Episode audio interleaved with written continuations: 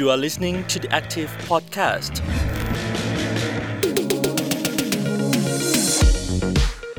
สวัสดีครับ คุณผู้ชมครับ ต้อนรับเข้าสู่รายการ The Active Podcast นะครับ ในวันที่เราบันทึกรายการเนี่ยนะครับ 6 ตุลาคม 2564 ครับ วันนี้ย้อนกลับไป 45 ปี มีเหตุการณ์ประวัติศาสตร์ที่สำคัญนะครับ เมื่อพูดถึงเหตุการณ์ 6 ตุลา นอกเหนือไปจากขบวนการของนิสิตนักศึกษา แล้วก็การเคลื่อนไหวทางการเมืองในยุคนั้นแล้วเนี่ยยังมีเรื่องที่เกี่ยวข้องกับกลุ่มผู้ใช้แรงงานด้วยนะครับในนามของทั้งสภาแรงงานแห่งประเทศไทย ที่ได้ร่วมกับศูนย์กลาง นิสิตนักศึกษาแห่งประเทศไทย ไปคัดค้านหรือว่าเรียกร้องทางการเมือง แต่สิ่งนี้เนี่ยพอมันเป็นความขัดแย้งทางการเมืองมันนำมาสู่ ความขัดแย้งทางเศรษฐกิจด้วย มีผู้ที่ได้รับผลกระทบทางด้านเศรษฐกิจ โดยเฉพาะอย่างยิ่งผู้ที่ใช้แรงงานครับ วันนี้ที่จะมาพูดคุยกันนะครับ เราจะต้องพูดคุยให้เห็นจากเหตุการณ์ 6 ตุลาทั้งการเมืองและก็เศรษฐกิจ โดยเฉพาะถ้ามีการรวมกลุ่มกัน ตอนนั้นเนี่ยเขาเรียกว่า 3 ประสาน ระหว่างนักศึกษา ปัญญาชน แล้วก็ขบวนการของกรรมกรหรือว่าชาวนาด้วย เรื่องนี้เนี่ยเราจะพูดคุยให้ชัดนะครับ เพราะว่าในยุคปัจจุบันสภาพการของแรงงานนั้นเปลี่ยนแปลงไปมาก มีอะไรที่ควรจะเรียนรู้จากอดีต แล้วก็อยู่กับปัจจุบันรวมถึงมองไปอนาคตข้างหน้ายังไงนะครับ วันนี้ชวนนักวิชาการมาพูดคุยกัน ท่านเป็นผู้ที่ศึกษาเรื่องของขบวนการแรงงาน ในประเทศไทยมาอย่างจริงจังนะครับ คุยกับรองศาสตราจารย์นภาพรอติวานิชยพงศ์อาจารย์ประจำวิทยาลัยพัฒนศาสตร์ป่วย อึ้งภากร มหาวิทยาลัยธรรมศาสตร์ สวัสดีอาจารย์นภาพรครับ สวัสดีค่ะ ถ้าเราย้อนกลับไปอะครับอาจารย์การต่อสู้ของแกนนำหรือว่าการเติบโตของขบวนการแรงงานในช่วงอดีต อาจจะต้องย้อนไปถึง 14 ตุลาคมด้วยซ้ำไปเนี่ยอาจารย์ถ้าจะเล่าให้เราสั้นๆ ได้เห็นภาพว่าตอนนั้น บรรยากาศเป็นยังไงบ้างครับ มันมีบริบทสองบริบทนะคะ คือบริบทแรกเนี่ยบบริบททางด้านเศรษฐกิจ ในช่วงทศวรรษ 2510 การพัฒนาทุนนิยมในประเทศไทยอะเพิ่งอยู่ในช่วงเริ่มต้นนะคะ สภาพความเป็นอยู่ของแรงงานเนี่ยก็จะแย่มากนะคะครับเพราะฉะนั้นเนี่ยเราจะเห็นว่าตั้งแต่ก่อนเกิดเหตุการณ์ 14 ตุลา 2516 เนี่ยอ่าพวกแรงงานเขามีการเคลื่อนไหว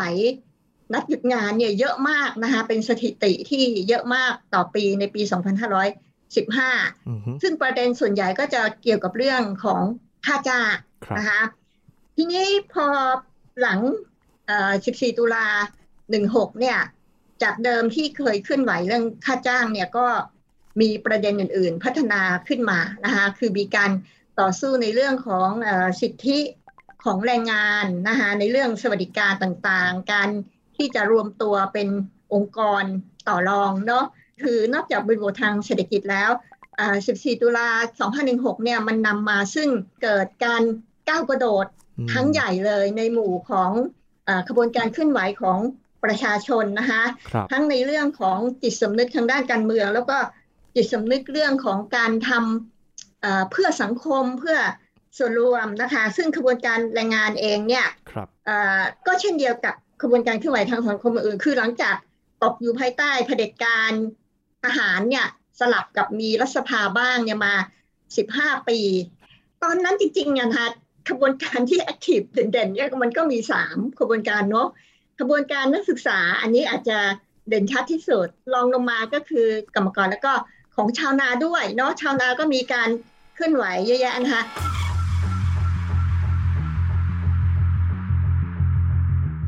ทำไมตอนนั้นขบวนการแรงงานดูจะเรียกง่ายๆว่า active อะฮะที่มาเรียกร้องในข้อเรียกร้องของตัวเอง อาจจะเป็นเพราะว่าพออยู่ภายใต้สังคมที่เป็นแบบ เผด็จการ แล้วก็ยังไม่ได้มีอะไรที่ให้กับคนงานเลยกฎหมายค่าจ้างขั้นต่ำก็ไม่มี ตอนนั้นอยู่ที่เท่าไหร่เรื่องนะครับอาจารย์ค่าจ้างขั้นต่ำวันละ 12 บาทนะ เข้าใจว่าปี 2515-16เนี่ย สวัสดิการไม่มีนะคะอืมอ่าประกันสังคมได้ยังไม่เกิดนะ ปี 2515 มันถึงได้มีไอ้กองทุนเงินทดแทนที่ว่าเวลาบาดเจ็บหรืออะไรอย่างเงี้ยก็จะมีเงินให้แต่ระบบสังคมประกันสังคมก็ไม่มีครับดังนั้นเนี่ยพอ บรรยากาศทางการเมืองมันคลี่คลายเปลี่ยนไปนะคะแรงงานก็เลยเรียกร้องขนาดใหญ่นะคะเรียกร้องในในส่วนตัวเองโรงงานต่างๆ ก็มีการนัดหยุดงานอะไรกันเยอะมากนะคะ เพื่อขอปรับเรื่องค่าจ้างอะไรต่างๆ แต่ก็ไม่ได้เรียกร้องแต่เรื่องของตัวเองนะคะ เพราะในช่วงนั้นก็จะเห็นว่าขบวนการแรงงานทั้งหมดเนี่ยก็จะร่วมสนับสนุนเวลาที่มีชาวนาเดินทางจากต่างจังหวัดเข้ามาชุมนุม ในกรุงเทพนะคะก็ไปช่วยสนับสนุน เวลานักศึกษาเคลื่อนไหวประเด็นทางการเมืองอะไรต่างๆ เนี่ยแรงงานก็จะเข้าไปร่วมเป็นขบวนสนับสนุนด้วยค่ะ ครับ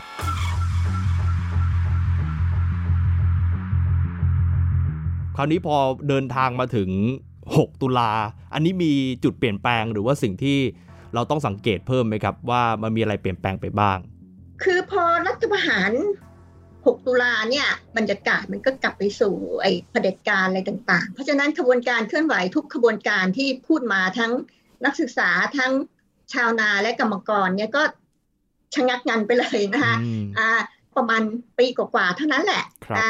ปีสองศูนย์เนี่ยทุกปีพอสองหนึ่งก็เริ่มขี้ขายพอเริ่มขี้ขายก็ทางแรงงานกับนักศึกษาเนี่ยก็เริ่มกลับเข้ามาเคลื่อนไหวใหม่เนาะในขณะที่ชาวนาอาจจะยัง ฟื้นตัวช้ากว่าสองขบวนการนี้ ครับ ตอนนั้นก็อยู่ในช่วงของเผด็จการก็มีการกวาดล้าง ผู้นำของทางกรรมกรแรงงานเองก็โดนไปด้วยเหมือนกันก็เลยทำให้หยุดชะงักไป แต่ใช้เวลาไม่นานก็กลับมารวมกลุ่มกันได้อีกใช่ไหมครับค่ะจากยุคนั้นที่มีการรวมกลุ่มกันขนาดใหญ่เรียกร้อง มาจนถึงปัจจุบันที่เราผ่านหลาย ๆ รัฐบาลหลาย ๆ รูปแบบ มีทั้งมาจากการเลือกตั้ง มีทั้งมาจากเผด็จการเนี่ยครับอาจารย์ มันส่งผลถึงการต่อสู้ของกระบวนการแรงงานยังไงบ้างครับอาจารย์ ถ้าเป็นในยุคที่รัฐบาลที่จะมาจากการเลือกตั้งเนี่ย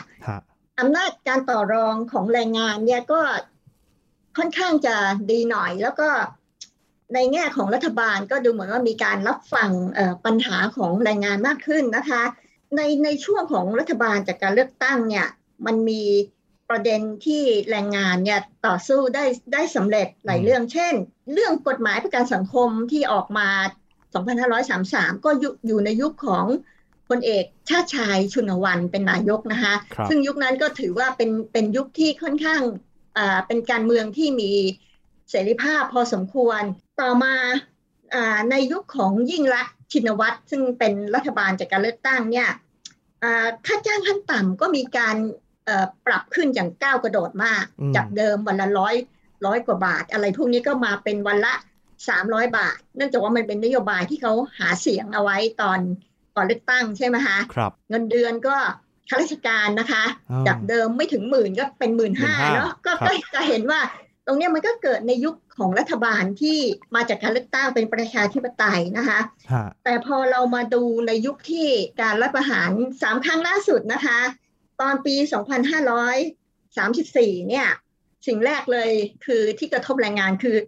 สาภาพแรงงานรัฐวิสาหกิจทั้งหมดเนี่ยถูกยุบเลิกไปเลยนะคะ เอกชนเนี่ยอาจยังยังอยู่แต่ว่าก็ถูกจำกัดสิทธิ์ไปหลายด้าน แต่รัฐวิสาหกิจถูกยุบไปนะคะแล้วก็กว่าจะฟื้นกลับมาก็หลายหลายปีต่อมาหลังจากนั้นนะครับ พอในช่วงรัฐประหารสองครั้งสุดท้ายเนี่ยสองห้าสี่เก้ากับ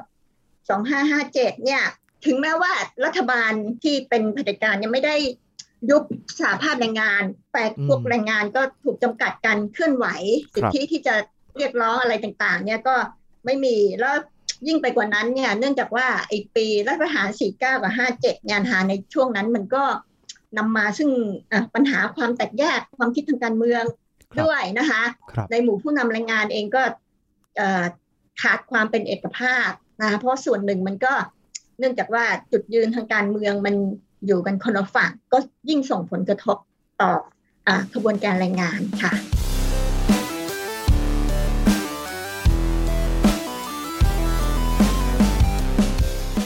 มีภาพหนึ่งที่ผมอยากให้อาจารย์อธิบายแบบชัดเจน ตอนนั้นเนี่ยช่วงของรัฐบาลของหม่อมราชวงศ์คึกฤทธิ์ปราโมทนะครับ เราเห็นขบวนการแรงงาน โอ้โห เข้าใกล้ชิดนายกรัฐมนตรีมากเลย ไปยื่นข้อเรียกร้องไปเซ็นหนังสือนู่นนี่นั่นเนี่ย ในยุคนั้นมันก็เกิดขึ้นได้ด้วยรัฐบาลที่มาจากการเลือกตั้งใช่ไหมครับ ใช่ค่ะ คือช่วงสามปีนั้นน่ะหนึ่งหกถึงหนึ่งเก้าเนี่ยเป็นยุคทองอะนะคะเนื่องจากว่าเป็นรัฐบาลพลเรือนแล้วก็เป็นช่วงที่มีกระแสบรรยากาศประชาธิปไตยที่สูงมากนะคะครับหลาย ๆ เรื่องก็เราก็จะเห็นบทบาทของเออแรงงานนะคะ หรือ แม้แต่ชาวนาเอง ซึ่งก่อนหน้านั้นไม่เคยมีการเอ่อจัดตั้งองค์กรมาเคลื่อนไหว ชาวนาก็มีองค์กรของตัวเองเข้ามาเคลื่อนไหวนะคะอืมในจุดนั้นมันมีแง่ของปัจจัยที่เกี่ยวข้องกับความเข้มแข็งของขบวนการแรงงานเองด้วยใช่ไหมครับ ที่จับมือกันได้อย่างเหนียวแน่นมาก ไม่มีอุดมการณ์ทางการเมืองที่มาเกี่ยวข้องมากนักด้วยใช่ไหมครับ ยุคนั้น ช่วงนั้นเนี่ยอ่ากลุ่มที่เป็นองค์กรนำของแรงงานนะคะ ที่ ที่อยู่ในปีกที่ก้าวหน้าเนี่ยมันมีสองกลุ่ม คือกลุ่มหนึ่งเลือกชื่อว่ากลุ่มสหภาพแรงงานแห่งประเทศไทย ซึ่งต่อมาอ่าตั้งเป็นสภาแรงงานแห่งประเทศไทยนะคะอันนี้ก็กลุ่มหนึ่งครับนะคะส่วนอีกกลุ่มหนึ่งอ่าเรียกว่าศูนย์ประสานงานกรรมกรแห่งชาติ ซึ่งเป็นคนงานแล้วก็นักศึกษาด้วยนะคะ อดีตผู้นำนักศึกษาที่มีชื่อเสียงอย่างคุณ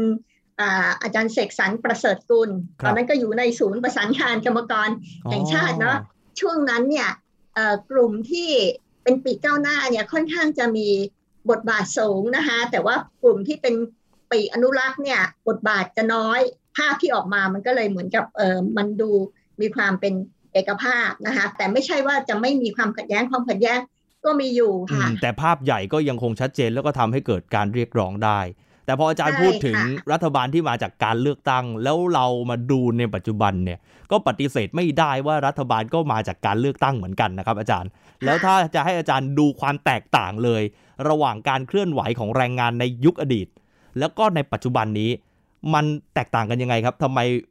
การเรียกร้องของในยุคนี้มันดูซบเซาดูอาจจะไม่ค่อยได้เห็นชัดเจนเท่ากับยุคก่อน อย่างถ้าเราดูในเรื่องของอาด้านด้านเศรษฐกิจก่อนนะอ่าในยุคที่ว่าค่าแรงสวัสดิการไม่มีนะคะปัญหาเนี่ยชัดเจนทั้งรัฐวิสาหกิจและเอกชนว่าเขาต้องต่อสู้อันนั้นนะครับแต่ในยุคอ่าต่อมาเนี่ยก็ยอมรับว่าหนึ่งเนี่ยไอการพัฒนาอุตสาหกรรมทุนนิยมอะไรของเรามันก็เอ่อดีขึ้นมานะคะซึ่งมันก็ทำให้สภาพการจ้างอะไรต่างๆ สวัสดิการอะไรก็ดีขึ้นนะคะ อ่าอันนี้ก็เป็นเงื่อนไขหนึ่ง แต่อีกเงื่อนไขหนึ่งก็คือว่าเนื่องจากว่าแรงงานในอดีตก็ได้ต่อสู้ให้ได้สิ่งเหล่านี้มา ไม่ว่าจะเป็นการเคลื่อนไหวเรื่องเออปรับค่าจ้างขั้นต่ำในแต่ละปีครับเรื่องของระบบสวัสดิการต่างๆ เพราะฉะนั้นผู้นำแรงงานรุ่นใหม่เนี่ยเขาก็เกิดเกิดขึ้นมาในบริบทอันนี้นะว่าเขาไม่ต้องต่อสู้อ๋อมากอะไรเหมือนคนรุ่นเก่าครับนะคะ ส่วนในทางการเมืองเนี่ยช่วง 14 ตุลา16 ก็ดี 6 ตุลา19 หรือว่าแม้แต่ช่วงพฤษภาธมิน2535 เนี่ยครับมันมีความชัดเจนที่แยกแยะง่าย ระหว่างว่าอะไรคือประชาธิปไตยอะไรคือเผด็จการครับแต่พอมาใน10กว่าปีหลังเนี่ยอ๋อไอการแยกแยะนี่มันซับซ้อนขึ้นนะ เราครับเราไม่สามารถจะสรุปว่า อะกลุ่มนี้คุณไอเป็นพวกประชาธิปไตยกลุ่มนี้คุณสนับสนุนเผด็จการนะคะ ในกลุ่มซึ่งกลุ่มเดียวกันไอ้ความอาจจะนะไม่เหมือนกันด้วยซ้ำไปในกลุ่มกลุ่มเดียวกันถูกไหมครับใช่อืมเพราะฉะนั้นครับแต่ละคนเขาก็เอาเชื่อของเขาไปแบบนี้นะคะอืมอ่าในเมื่อมันไม่ได้มีความชัดเจนว่าอะไรมันมันคือขาวคือดำอะไรเหมือนเมื่อก่อนนี้ครับอ่า ซึ่งตรงเนี้ยมันก็เป็นจุดที่มันมีความอ่าลำบากแล้วก็ทำให้อ่าการจะมีอุดมการณ์อะไรที่ร่วมกันทางการเมืองเนี่ยก็อาจจะ ยากขึ้น อันนี้มันเกี่ยวข้องกันด้วยไหมครับ ว่าในยุคปัจจุบันมันก็มีแขนงสาขาของการทำงาน แล้วก็แยกกันโดยชัดเจนเลยมีทั้งออนไลน์ มีในเรื่องของการไปโรงงานก็ดีอยู่ในคือมันกว้างขวางแล้วก็หลากหลายมากขึ้น มันจะทำให้ความเป็นเอกภาพมันก็เกิดขึ้นได้ยากด้วยไหมครับอาจารย์ เมื่อก่อนนี่อาจจะแรงงานส่วนใหญ่ก็อ่าพูดไปถึงว่าคนที่อยู่ในสถานประกอบการนะคะจะอยู่ในโรงงานก็ดีอยู่ในอ่า สอ่าสถานที่ทำงานของรัฐวิสาหกิจก็ดีอะมันคือแรงงานอยู่ในสถานประกอบการคแต่รับตอนนี้มันไม่ใช่นะคะมันมีแรงงานหลายรูปแบบที่สำคัญคือแรงงานนอกระบบอะไรอย่างเงี้ยมันก็เยอะมากอืมแล้วก็ยังมีแรงงานข้ามชาติอีก ใช่ไหมคะใช่แล้วก็ใช่แรงงานที่บอกว่าเออทำงานในระบบแพลตฟอร์มอะไรที่ว่านะครับซึ่งในในบรรดารูปแบบที่หลากหลายเนี่ย มันก็เลยทำให้องค์กรของแรงงานอย่างสหภาพแรงงานที่เมื่อก่อนอาจจะมีจุดเน้นว่าเขาเป็นตัวแทนเขาต่อสู้ผลประโยชน์ ให้กับแรงงานที่อยู่ในสถานประกอบการเนาะอืมแต่ปัจจุบันเนี่ยมันก็ไม่ใช่คือถ้าองค์กรที่จะเป็นตัวแทนของแรงงานก็หมายถึงว่าเขาต้องมีบทบาทครอบคลุมแรงงานทุกกลุ่มนี้นะคะ ครับ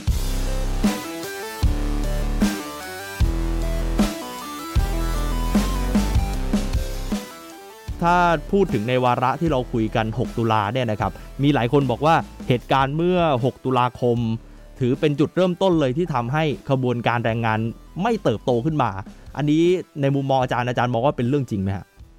ก็ยอมรับว่าเอ่อ6ตุลา19เนี่ยมันก็มีผลกระทบที่ทำให้ความคึกคักเข้มแข็งอะไรที่เคยเคลื่อนไหวมา มันต้องหยุดชะงักไปช่วงระยะหนึ่งเนาะแต่อันเนี้ยมันก็ไม่ได้เป็นกับแรงงานใช่ไหมล่ะมันก็เป็นกับ ทุกกลุ่มทุกกลุ่มนะคะ จริงๆแล้วถ้าพูดไปเนี่ยมันน่าจะดูเออบริบทโดยรวมทั้งหมด เพราะว่าพอหลังปี19เนี่ยเศรษฐกิจมันก็เคลื่อนไปเปลี่ยนแปลงไปมอย่างรวดเร็ว อย่างที่บอกอ่าจากเดิมที่ว่าเอ่อแรงงานส่วนใหญ่เป็นแรงงานในสถานประกอบการก็กลายเป็นแตกแขนงย่อยไปเป็นแรงงานอะไรตั้งหลายอย่างเนาะครับการเมืองมันก็มีความซับซ้อนขึ้นนะคะมากขึ้นเพราะฉะนั้นถ้าจะถ้าจะว่าไปเนี่ยก็คิดว่า อ่ามันก็คงไม่ใช่ไม่ใช่อ่าไอจุดปีเริ่หมนึ่งต้นเก้าอันนั้นเท่าทั้ทีงหมดเดียวค่ะ ครับอ่าแต่อาจารย์มองว่าการรับประหารที่อ่าบ่อยครั้งมันมันส่งผลโดยตรงเลยไหมฮะ ต่อการต่อสู้ของแรงงาน ใช่ค่ะ มันมันก็แน่นอนว่ามันก็ส่งผลเพราะว่าพอหลังรัฐประหารทุกครั้งเนี่ยไอเอ่ออะไรสิทธิเสรีภาพเรื่องเอ่อการเคลื่อนไหวที่ดำเนินอยู่ มันก็ถูกหยุดชนะ ชะงักไปครับ เป็นช่วงๆพอหลังอ่ารัฐประหารสามสี่เนี่ย มันตามมาด้วยเกิดพฤษภาธมินสามห้าใช่ไหมคะใช่ครัซึ่บงการเกิดพฤษภาธมินสามห้ามันก็ทำให้เราได้อะไรมาเหมือนตั้งกันหลายเรื่อง อืม เออ เหมือนกันนะคะฮะแต่ว่าพอมาปี 49 ปี 57 เนี่ยอืมมันอาจจะดูว่ามันมันมันก้าวไม่พ้นไม่ไม่เหมือนว่าปี 34 แล้วเกิดพฤษภา 35ครัแต่บว่าหลัง 49กับหลัง 57 มัน อ่ามันยังไม่เกิดแล้วอาจจะหลัง57จะว่าไม่เกิดทีเดียวก็ไม่ได้ก็นะไม่ได้ อย่างน้อยในปีในปีสองปีมาเนี่ยเราเห็นขบวนการเคลื่อนไหวของที่เราเรียกว่าคนรุ่นใหม่อืมถูกไหมฮะอืมครับเกิดขึ้นมาอะไรทั้งโดยที่เราไม่คาดคิดว่าเอ๊ะจะมีขบวนการเคลื่อนไหวที่ใหญ่โตอะไรแบบนี้ขึ้นมา แล้วในขบวนการเคลื่อนไหวของคนรุ่นใหม่เนี่ย ก็จะเห็นว่าเขาก็มีข้อเสนอมีอะไรหลายเรื่องเหมือนกันนะคะที่มันไม่เคยปรากฏในสังคมไทยมันก็ เกิดขึ้นมานะคะ ครับ เพราะฉะนั้นก็ในด้านหนึ่งไอ้เกิดรัฐประหารบ่อยเนี่ยมันก็แน่นอนอะ มันก็ทำให้อ่าการเคลื่อนไหวหยุดชะงักแต่ว่าถ้าหากว่าหลังการเคลื่อนไหวแล้วมันสามารถเอ่อนำไปสู่ไอ้อะไรอะความเปลี่ยนแปลงเหรอกระแสอ่ากระแสที่จะเรียกว่าเป็นอะไรนะคะที่มันตอบโต้รัฐประหารแล้วมันมีคุณภาพอะไรขึ้นมาเนี่ย มันก็จะนำสิ่งใหม่ ๆ มาให้เราเหมือนกัน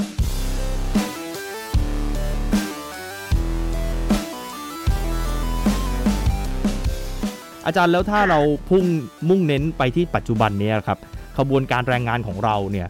จะดำรงอยู่ได้อย่างเข้มแข็งแล้วสามารถเรียกร้องในสิ่งที่ตัวเองควรได้ คือเราไม่อยากให้แรงงานต้องปากกัดตินถีบแบบนี้ต่อไปเรื่อยๆ กลุ่มที่ได้ประโยชน์ก็ได้ แต่กลุ่มที่ไม่ได้ก็ไม่สามารถเรียกร้องอะไรได้เลย แล้วเราจะทำยังไงให้กลุ่มแรงงานทั้งองคาพยพเข้มแข็ง แล้วสามารถดูแลตัวเองต่อไปได้ในอนาคตข้างหน้าล่ะครับอาจารย์ ที่ผ่านมาเนี่ยนะคะความเข้มแข็งมันน้อย เพราะว่าความเป็นเอกภาพเนี่ยไม่มีนะคะครับคือคือในก็อย่างที่เรียกว่าปัจจุบันองค์กรนำที่อยู่ในระดับชาติมันก็มีเยอะแยะอ่าสิบกว่าองค์กรเนาะอืมนะคะถ้าหากว่าสามารถที่จะสร้างเอกภาพขึ้นมาในระดับหนึ่งนะคะทั้งเอกภาพทางด้านอ่าทางการเมืองนะแล้วก็สิ่งที่เป็นอ่า ผลประโยชน์ของแรงงานที่เป็นจุดร่วมอาหาที่มันต้องพูดไปในเสียงเดียวกันนะครับต้องต้องทำตรงนี้ให้ได้ก่อนเนาะอืมอ่าตรงตรงเนี้ยถึงจะทำให้ขบวนการแรงงานจะกลับมามีอำนาจการต่อรองที่สูงขึ้น แล้วก็จะนำไปสู่เรื่องต่างๆ ที่จะไปผลักดันนโยบายอะไรต่างๆนะคะครับอ่าอันที่สองอาจารย์มองว่าทุกขบวนการอะเอ่อมันต้องให้ความสำคัญกับคนที่เป็นคนรุ่นใหม่อืม ในแรงงานเองก็เหมือนกันนะคะครับผู้นำแรงงานรุ่นใหม่เนี่ยก็จะต้องทำยังไงที่ที่เราจะให้เขาเอ่หน้าที่เขาคือต้องศึกษาข้อมูลในตามให้ทันความเปลี่ยนแปลงของโลกนะคะ ทั้งในเรื่องของอประเด็นทั้งทางเศรษฐกิจทางการเมืองนะคะ เพราะฉะนั้นฝากความหวังที่คนรุ่นใหม่ละกัน เพราะว่าคนรุ่นเก่าเนี่ยบางทีมันก็มีอะไรหลายอย่างที่ทำให้ อาจจะเปลี่ยนเปลี่ยนยากนะคะครับปัจจัยที่สามในอดีตเนี่ยแรงงานเนี่ยเคยมีมีนักศึกษาหรือมีคนที่มีความรู้อะไรต่างๆเนี่ยช่วยสนับสนุนนะคะครับในปัจจุบันเนี่ยคิดว่าองค์กรสนับสนุนแรงงานก็มีความจำเป็นอยู่ เพราะว่าก็อย่าลืมว่าคนงานเองถึงยังไงเนี่ย คือหน้าที่หลักเขาก็ทำงานใช่ไหมคะใช่เพราะฉะนั้นไอ้คนที่จะมาคิด เรื่องการเคลื่อนไหวทิศทางต่างๆ ซึ่งมันมันจริงๆแล้วมันปฏิเสธไม่ได้ว่ามันต้องมีมีเวลาที่จะทำนะคะอ่าดังนั้นในในส่วนหนึ่งเนี่ยองค์กรที่จะสนับสนุนเนี่ยก็มีความจำเป็นนะคะ ซึ่งองค์กรสนับสนุนเนี่ยมันอาจจะเกิดขึ้นมาจากการรวมตัวเป็นเครือข่ายของแรงงาน แล้วก็มีองค์กรอื่นที่มีทรัพยากรนะคะมีศักยภาพมาช่วยสนับสนุน เช่น NGO นะคะ NGO ที่จะทำงานด้านต่างๆ ซึ่งเดี๋ยวนี้ก็ต้องมีทั้งที่ทำงานกับแรงงานในระบบรบนอกระบบแรงงานข้ามชาติต้องต้องมีให้หมดต้องมีหน่วยสนับสนุนมีหลายกลุ่มต้องมีหน่วยสนับสนุนอาจารย์อาจารย์มองว่าในส่วนนี้ครับในปัจจุบันมันน้อยลงไปหรือว่า หรือว่ามันมันหาได้น้อยน้อยลงไปเหรอครับอาจารย์ในส่วนสนับสนุน อาจารย์ก็น้อยนะเพราะว่าอย่าง NGO ด้านแรงงานเนี่ยเมื่อก่อนนี้อาจจะมี อยู่หลายองค์กรที่พอจะช่วยนะคะ แต่ปัจจุบันเนี่ย NGO แรงงานจริง ๆ ก็เหลือน้อยเนาะนักวิชาการด้วยนักวิชาการก็จำเป็นเนาะเพราะว่าในแง่ของการให้ให้ความรู้ให้เครื่องมืออะไรต่างๆ ก็ต้องอาศัยนักวิชาการที่จะเข้ามาช่วย ซึ่งในในบางช่วงเนี่ยในในอดีตเนี่ยนะคะตอนที่เคลื่อนไหวเรื่องประกันสังคมก็ดีเรื่องอประเด็นด้านสุขภาพต่างๆเนี่ยมันก็จะมีนักวิชาการมี NGO อะไรเข้ามาช่วยสนับสนุนซึ่งซึ่งก็มองว่าในปัจจุบันอ่าอันตรงนี้ยังจำเป็นอยู่นะคะต้องมีส่วนที่จะช่วยหนุนเสริมเขาด้วยค่ะ ครับนะฮะในส่วนของสิ่งที่ควรมีอาจารย์บอกว่าการสร้างเอกภาพอำนาจต่อรองต้องมีก่อน ให้ความสำคัญกับคนรุ่นใหม่ อาจารย์มองว่าตอนนี้เหมือนกับคนรุ่นใหม่ในภาคแรงงานเนี่ยอาจจะไม่ได้สนใจกับการเรียกร้องสิทธิของตัวเองมากเท่าที่ควรอย่างนี้ไหมครับอาจารย์ อพอดีอาจารย์จริง ๆ ก่อนหน้านี้อาจารย์ทำวิจัยเรื่องคนรุ่นใหม่ในกระบวนการแรงงานนะนะครับ ก็พบว่าคือคือส่วนหนึ่งก็อาจจะเป็นอย่างนั้นนะคะ คือทำงานอย่างเดียวเลยใช่ไหมถูกต้องแล้วก็ด้วยเงื่อนไขอย่างที่บอกอะว่าในบางที่เขาไม่ได้พบว่าว่าเขามีความลำบากหรืออะไรมากอะไรเหมือนคนรุ่นก่อนเนาะครับนะคะแต่ว่าในอีกส่วนหนึ่งยังยังพอมีคนรุ่นใหม่นะคะที่ยังยังพร้อมที่จะ เข้ามาทำอะไรอยู่นะคะ ซึ่งตรงตรงนี้เนี่ยแต่ว่าเขาอาจจะขาดปัจจัยอะไรที่จะสนับสนุนบางอย่าง แล้วก็โดยเฉพาะในถ้าในภาวะที่ว่าอยู่ที่ว่ารุ่นรุ่นอาวุโสเนี่ยที่ที่อยู่กับเขาเนี่ยนะหนึ่งจะให้โอกาสเขาด้วยหรือเปล่าในการที่เขาจะพัฒนาศักยภาพของตนเองขึ้นมาอะไรตรงนี้นะแล้วก็หรือถ่ายทอดไอ้ทักษะอะไรที่ตัวเองเคยมีเนี่ย ให้กับเขามันก็ต้องมีมีระบบอะไรพอสมควรนะ ซึ่งบางทีการจัดระบบตรงเนี้ยถ้าเขาเขายังจัดระบบเองไม่ได้ก็อย่างที่บอกค่ะอาจจะต้องมีองค์กรสนับสนุนที่ไปช่วยเขาหน่อยไหมเช่นว่าหมายถึงสนับสนุนเนี่ยจัดเวทีให้มันเกิดการแลกเปลี่ยนขึ้นมาระหว่างรุ่นรุ่นอาวุโสกับรุ่นใหม่อะไรนี้นะเอื้อเอื้ออำนวยอะไรต่างๆ เนี่ยนะคะให้ให้มันเกิดเงื่อนไขตรงนั้นขึ้นมาค่ะ อืม อาจารย์มองเห็นข้อดีของแรงงานในยุคนี้บ้างไหมครับ ในแง่ของการการเคลื่อนไหวหรือว่าการต่อสู้ ก็เห็นอยู่นะคะ อย่างน้อยเนี่ยอ่าในเรื่องของทักษะอะไรต่างๆ เขาอาจจะมีมากขึ้นกว่าคนรุ่นเดิม เพราะว่าแรงงานในรุ่นเดิมเนี่ยอาจจะมีโอกาสที่จะระดับการศึกษาเนี่ยเขาน้อย แต่ในปัจจุบันเนี่ยคนที่อยู่ในสาภาพแรงงานหลายแห่งมีนะคะที่จบระดับ ปริญญาตรีหรือว่าอาชีวะอะไรพวกนี้แล้วเขาก็มีสกิลอะไรนะคะในเรื่องของการสื่อสารที่มันมันจำเป็นในปัจจุบันในขณะที่คนรุ่นเก่าเนี่ยขาดตรงนี้นะคะ เพราะฉะนั้นทักษะอะไรพวกนี้มันก็จำเป็นอยู่นะคะ แล้วก็การที่เขามีทักษะอะไรพวกนี้นะคะมีความสามารถในเรื่องของการใช้เครื่องมือสื่อสารต่างๆ มันก็จะเป็นโอกาสที่ทำให้เขาเข้าถึงข้อมูลใน ที่มันกว้างขวาง โดยเฉพาะข้อมูลในระดับบางทีเดี๋ยวนี้มันก็ต้องมีข้อมูลระดับโลกอะไรด้วยนะเพื่อที่จะดูทิศทางว่าไออุตสาหกรรม หรืออะไรมันจะพัฒนาไปยังไงแล้วเราจะเตรียมรับมือยังไงอันนี้ก็ถือว่าเป็นเป็นข้อดีของคนรุ่นใหม่นะคะแล้วก็พูดถึงว่าแน่นอนคนรุ่นใหม่มันก็ยังยังมีพลังมีความสดชื่นอะไรที่จะก้าวไปในข้างหน้า ถูกต้องค่ะมีพลังงาน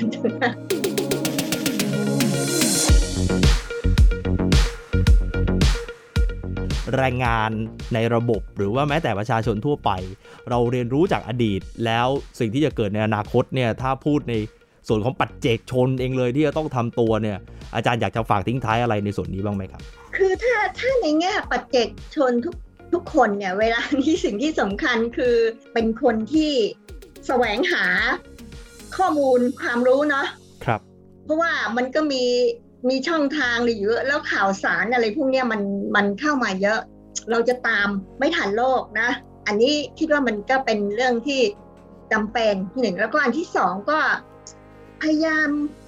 รวมกันเท่าที่จะเป็นไปได้ก็แล้วกันนะคะ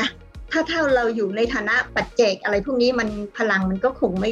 ค่อยมีแต่เมื่อไหร่ถ้าเออได้รวมเป็นกลุ่มเป็นเครือข่ายอะไรเงี้ยนะคะการที่จะทำอะไรมันน่าจะมี อำนาจการต่อรองที่ดีกว่าค่ะครับได้ครับอาจารย์ครับ ขอบพระคุณมากครับอาจารย์วันนี้สวัสดีครับค่ะสวัสดีค่ะ นี่แหละครับคือความเป็นไปของขบวนการแรงงานนะครับที่เกิดขึ้นคุณผู้ชมจะเห็นว่าตั้งแต่อดีตถึงปัจจุบัน